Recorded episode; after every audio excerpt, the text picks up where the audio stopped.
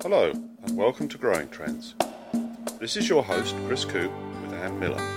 Today, we are interviewing Bill Sicinski, the founder of Energyne University.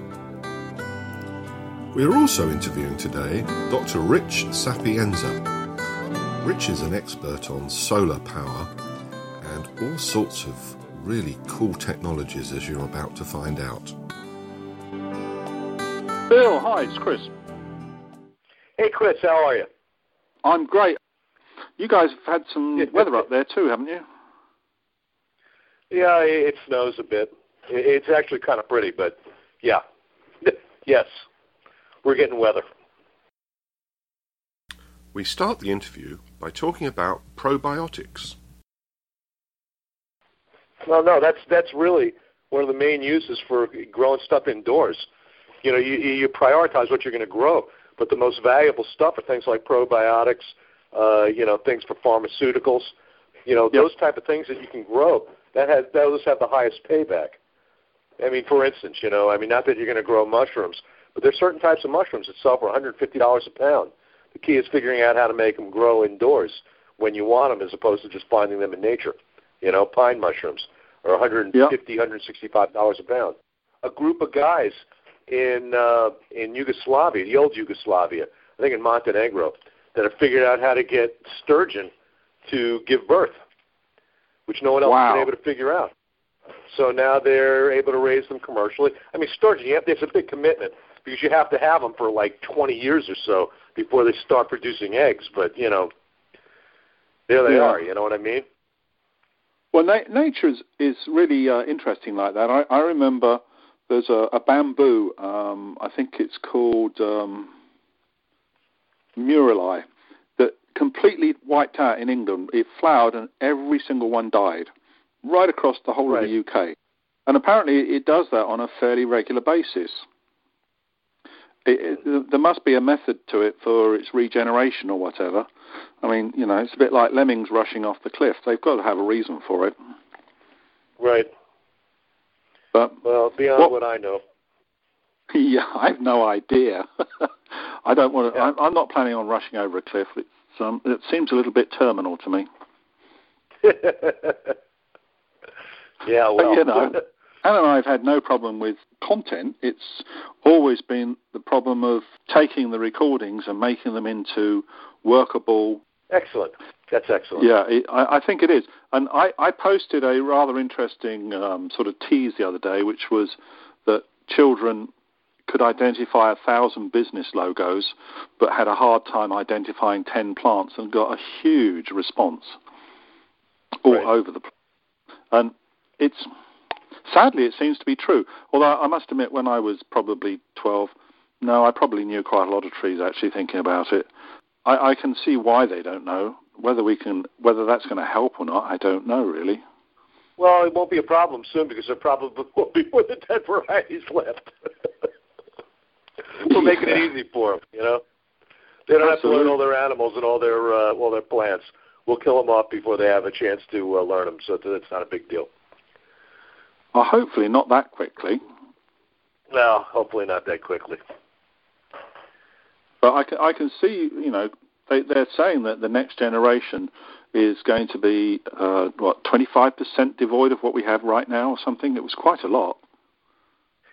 Uh, we have the potential, I think, to wipe out. You know, we can wipe out everything, obviously, but I think more likely we'll wipe out around two thirds of the biodiversity. And if we do that, we're absolute fools. That's what's at, that's what's at risk right now. And the biggest risk is, you know, mammalian. I mean, because that we can just totally and utterly destroy. So it'll be just us and the rats and a few other rodents. You know what I mean? But all the higher mammals will be dead uh, by you know three quarter mark of the century if we're not careful. So, so then we're going to have to worry about scorpions and ants. Uh, insects we're not going to wipe out. Insects are going to be the food of the future. You know, yeah, I, I know. tell everybody right now. I told everybody. I told everybody back in 1998. I said, get ready, learn Chinese if you want to be successful in the 21st century. And I would tell everybody right now, you know, if you want to uh, stay out of the curve in terms of protein, start eating insects. I was reading about crickets, and I thought that that was a little bit over the top for me, actually. Escargot, no, yes. crickets are good. Oh, I'm sure. Locusts are delicious. you know, oh, locusts wow. are flying shrimp. I mean, they're really good. Uh, I've I've only had a few uh, a few insects, you know, that I've eaten, but uh, you know, I, I got to say that none that I, I haven't anything that's been disagreeable. But then again, I've been smart enough to avoid things that I sort of knew would be disagreeable before I had them. You know, certain things Well, you just don't want to eat. Some of them have got to be because of what they actually eat themselves, hasn't it? You know, I don't know. It's, You know, I mean, things like worms are. you know, I mean, it, I I think the the main thing to get around with insects is probably the uh, a what they eat, right, and be uh, you know just the consistency. Rich Sapienza. Rich. Hey, Rich. Hey, How are you? Good, thank you. be out there in the east if I. I always, you know, you, you talk about out into the ether. That's that's that's how the scientists explain uh, God and heaven in a way that's satisfactory to uh, the people who are strong believers. Is the fact that uh, your brain gives off, uh, you know, everybody knows you can go into an MRI machine and your brain puts off different waves depending depending on how you're thinking and what you're pleasured by and what you like to see and all of these other kinds of things. Well, that means your brain's giving off waves into space. So someday somebody might be develop some kind of machine that could collect all your thoughts from beginning of time to the end of time, so they could reconstitute you. So, isn't that a way? Well, Rich, I, that? I have a conversation to have with you at one point. I have I met this guy a, while ago, and I don't want to you know get into this too deeply, but I met this guy Roland Gregg, brilliant kid. I mean, he's in his th- early 30s, but just brilliant. At the age of 24, he was put in charge of uh, of online advertising and promotion for General Motors, and did such a great job that they, you know, he could have moved up, but he hated that job. Anyway, he's been doing he's been doing studying for the last five years on on the on ESP on how the heart produces energy and produces information, and the studies that they've done are phenomenally interesting. And it's basically how what you're feeling and how you're thinking, whether positively or negatively, affects water structure. And they, you know, they took the same. They took all this, uh, uh, uh, what is it, purified water, and put it under an electron microscope. And they had four different people look at four different samples in four different microscopes of the same water. And as each person went to each individual sample, the structure of the water changed as, as it reacted to that person's personal energy field. So that all, you know, that you had four separate. But that wasn't the beautiful part. The beautiful part and the interesting part was that they did an experiment where they took the same, you know, uh, I, I forget what is that, uh, you know, when you, you you purify the water when it's perfectly clean, when you, it evaporates or whatever. Anyway, they took the water and they cooked white rice with it, and they sealed the white rice up in three identical, uh, clean, uh, you know, uh, completely, you know, cleaned out and degermed jars, and then put them in three separate rooms. And in one room, they went in, and the person would come in, and they were told, no matter what you do, be as positive as possible. So they came in, and they would say, you know, I'm so proud of you. Everything you do is wonderful. You know, I, I couldn't love you enough. You know, things like that, just really positive. In the second room, they went in and they confronted the rice, saying, "I'm disappointed with you. Everything you do sucks. You just, you, I, I, can't believe, you know, I even have to be around you. Just negative." And in the third one, they just ignored. They didn't go into it. Anyway, after 30 days, the rice that had been, you know, spoken to and treated with love and consideration and support was practically germ-free. Hadn't grown any fungus. Was almost white. The rice that they had been yelling at had turned completely black. Fungus had taken it over. It had just, you know, just totally deteriorated.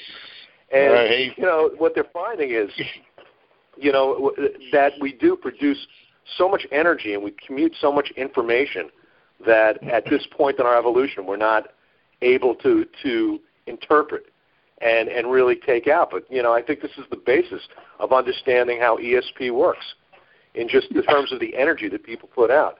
And these Yeah. guys and these most of these guys who are doing this work are, are yoga specialists and yogis Mhm. believe that it's Yeah. a matter of the information that the heart puts out rather than the brain. Mhm. Really What, interesting. what about stuff. auras? That- The the uh, I met a guy in the Czech Republic who could read your aura, and he was almost as accurate as uh, an MRI. Well, that's, exa- what that's was exactly really- what we're talking about. Well, you're, Yeah. you're talking about the, the energy that the human body puts out is is a is is the same type of energy that's created by the sun or the universe. They're, the it's toroidal. Uh, am I right with that, Rich? Uh, you've got toroidal energy. Yeah. It basically comes out. It looks like a donut the way the energy flows out, and it's the same way that a human being produces energy. So yeah, but you know, it, it's generate... the same basic structure. Well, you know, but the point is, the point is, right, our nerves. But the point is, our nerves and the chemistry in our body all works by you know elect- electrochemical type means. We send messages by by electrochemistry, and all chemistry is going on, and those reactions can generate uh, you know if there's any kind of electrical signal like in your brain it gives off it gives off a field that's the old you know uh, thing you learned in elementary physics about you know you have a current going one direction you get a magnetic field in another and that's what I'm saying about the NMR and so we generate right. we generate a field. We have to generate a field. Put it that way. And so it, if somebody says they can read it, it probably means that they're doing something where they they somehow have some feelings based on in the past what they felt officer. My point was that that you know it's a way for a scientist to talk to somebody who's into uh you know all of the you know the you know that that of, of god and and you know reincarnation and all of this other kind of stuff and say yeah potentially science could reincarnate you because if it could send out a get your signal at the beginning of the universe bingo guess what? We'd have you back again. Hey Aaron. hello. Hi. We got bill and richard is that right? Yeah. We have. Awesome well, happy Sounds Friday. good. So if you guys want to start, you know. Okay. And how about you starting? Okay, so are we interviewing Richard? We're interviewing oh, okay. Richard We're interviewing both of us, but basically, uh, why don't you get most of your questions to Rich? His time is very, very valuable, and we want as much of his insight as possible. So if I have something to put in, I'll say something, but I think it'll be like last time. I want to listen as well. Okay, Richard, before we start real quick, tell me your last name again. Okay, it's Richard Sapienza. That's S A P I E N Z A.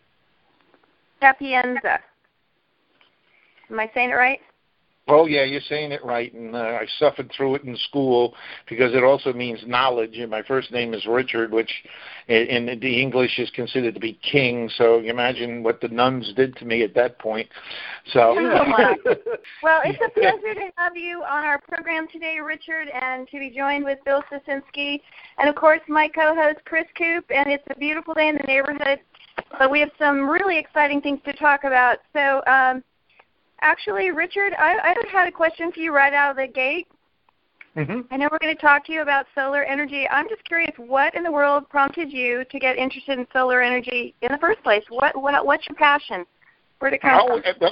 No, my my passion in terms of getting in, interested in solar is goes a long time ago. I, I consider myself one of the kind of the, a very very lucky in my career when I um, first got my degree in chemistry um, and I had a choice of what to do for a job, I actually took the crazy job. I went to uh, Brookhaven National Laboratory and was hired under something called Research Addressed to National Needs.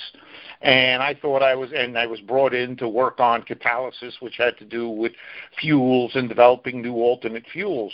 But as part of that tasks and, and what I was doing there, um, I got involved with helping um, developed the Department of Energy when it first got started. And one of the things in the Department of Energy was an entity called the Energy Conservation and Utilization Technologies. And what this was was all the things that weren't what most people at that time considered as part of the uh, mainstream of energy. So it meant that solar was in there, and heat storage was in there, and batteries were in there, and and fuel cells were in there, and lubrication was in there. Something that people don't think about as being an important uh, energy topic. New materials were in there, and so I, I got a chance, and, and like I said, I lucky as all get out in that sense, because at first I wasn't happy about it, to see um, all of of these alternate things.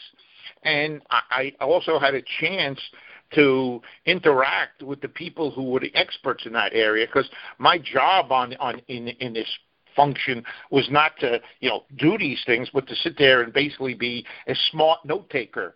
I was the interlocker, you know, the person yeah. who put together the information from uh, different uh, brains that were in the room, and I heard about the individual problems, and I heard about uh, you know the philosophies of each of the things, and and from that it got me very interested in a lot of things. And what is so interesting is I've always been interested in small size ways of answering questions. I'm a mm-hmm. strong believer that small is beautiful, and I've felt that now in all of my career. And I mm-hmm. felt even then that small, cost effective solar thermal systems would be a good idea.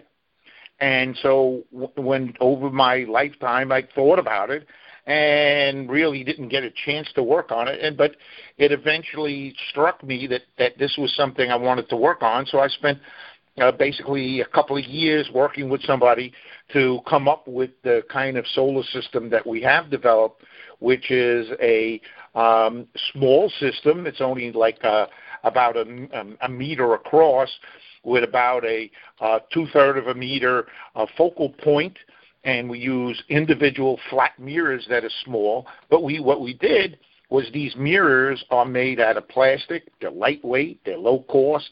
They don't break. And so what happened was we ended up putting together an extremely efficient, low cost um, way of using the sun.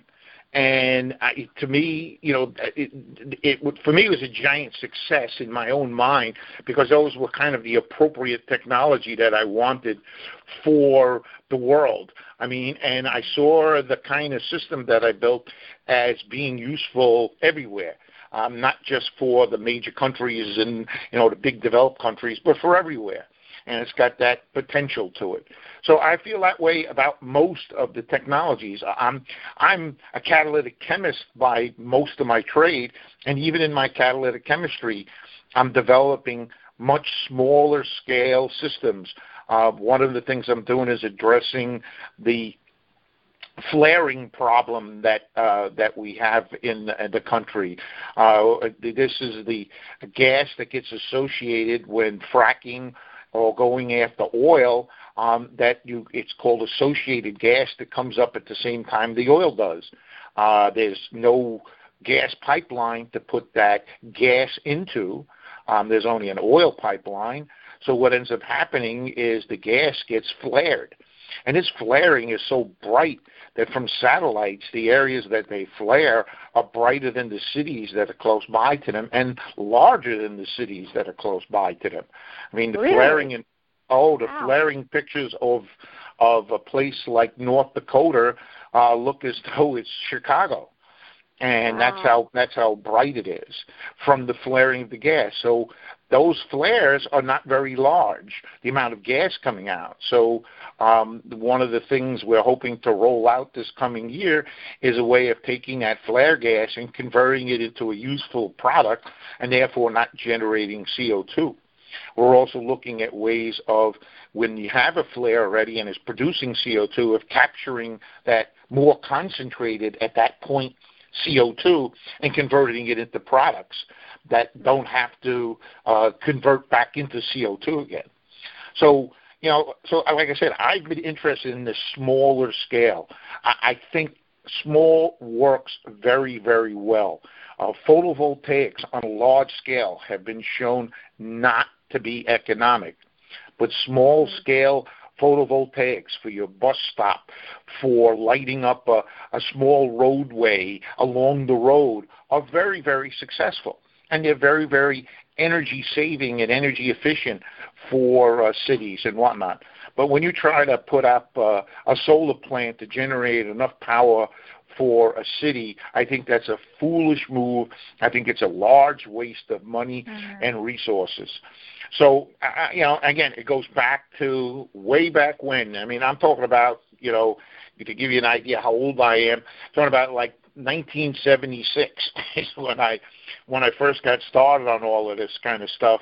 And even back then, I felt that this an independent tiny family size or at the most small village level uh, uh, arrangement would be way, way bigger than big and giant thermal powerhouses or atomic powerhouses that mm-hmm. that really um, we we theoretically can't afford, truthfully, to keep using. And I right. think the third world countries of the world need uh, simpler, smaller means of generation of electricity, heat, um, and cooling. And I think these can all be done without having to turn them into the same exact civilization that we are, uh, which is, in a lot of ways, not very efficient. I was going to say, thank God. we don't turn them into us. Uh, yeah, hopefully they will be more efficient. Well, well imagine if you had a tiny thermal um, system that could do the air conditioning, that could be warm enough to maybe generate a small amount of electricity. Just think, no transmission lines, mm-hmm. no distribution needed, no house wiring possibly needed in some ways. Mm-hmm. You have you know, I have no meters, so there's no cost to the individual except the original thing. So, right. I mean, you know, and if you use biomass as a component with it to do things like maybe generate enough electricity for the town in a centralized way, you you you, you have a way that's economic and so it's a way for people to pull themselves up by their bootstraps and to develop economic viability. Well, it makes sense. I mean, if you could do what's more or less, you know, solar solar power for dummies, you know, where it's easy. You have yeah. uh, an easy kit, an easy program that anybody can take home and immediately hook up to their living quarters and and reduce their, you know, their energy use immediately. Oh no, something like that. And if, and that's exactly my, my my thoughts for my solar unit was to eventually get it so that you know a place like uh, well, let's use the big monster Walmart uh, would have it on sale, and you'd walk yeah. in and and you'd pay uh, you know you know five hundred bucks. You'd bring it home, and there would be uh, instructions how to hook it up to your hot water system, and mm-hmm. bingo, you'd be able to cut back on the amount of energy you use mm-hmm. uh, to make your hot water. And, and and and that brings up my other point with why small is beautiful, is uh-huh. we have a very I don't know what it is, but crazy tendency to think that whatever we do, it has to be a sea change. It has to be a 100% change. We have to uh-huh. go from A all the way to B. No, uh-huh. there's some mix that I think is much, much more appropriate. So if I knock off 25% of your heating bill. Isn't that good? Isn't that 25% less diesel fuel or gas that you're using or whatever you're using to heat your home? 25% maybe less electricity if it's electrically heated that we get from the sun? That that alone is a nice thing and if everybody did that that would have to me way more impact than these monster systems that we're trying to put together and i think that is a feasible way of doing it. And so the capital investment will be small because it'll be done by individuals. So rather right. than paying $500 in tax each to get something done, well, you, you invested $500 because in the long run you're going to save and you'll feel that savings of $500. When when you pay that $500 in tax, you never seem like you you get it back. Even if you do, you never feel like you get it back. Right. Hmm. So the, the utilities solar... wouldn't like that, though, would they? Excuse me. The utilities wouldn't be very happy. There wouldn't be a way of taxing us. No, I, I I don't. You see, but that's what I think. I think it's a joint system. I think what you do is the utilities become the storage and become the backup, oh. because the utilities are still supplying you with the other seventy-five percent. And, right. and the population yep. is not going to stand still. You know, everybody says, you know, we're reaching some Malthusian, you know, limits and all of this stuff. Those things are going to happen in India and it's going to happen in China. Uh, but actually, they'll probably end up using more energy as they go along, not less. as you as we increase our uh, economic abilities, we also tend to use more of our money for energy sources. So the utilities are not going to lose anything. In fact, they should be happy with this kind of an arrangement so that they know that they don't have to build base power that is so large to meet 100% of the need that there's always going to be some of the need taken up.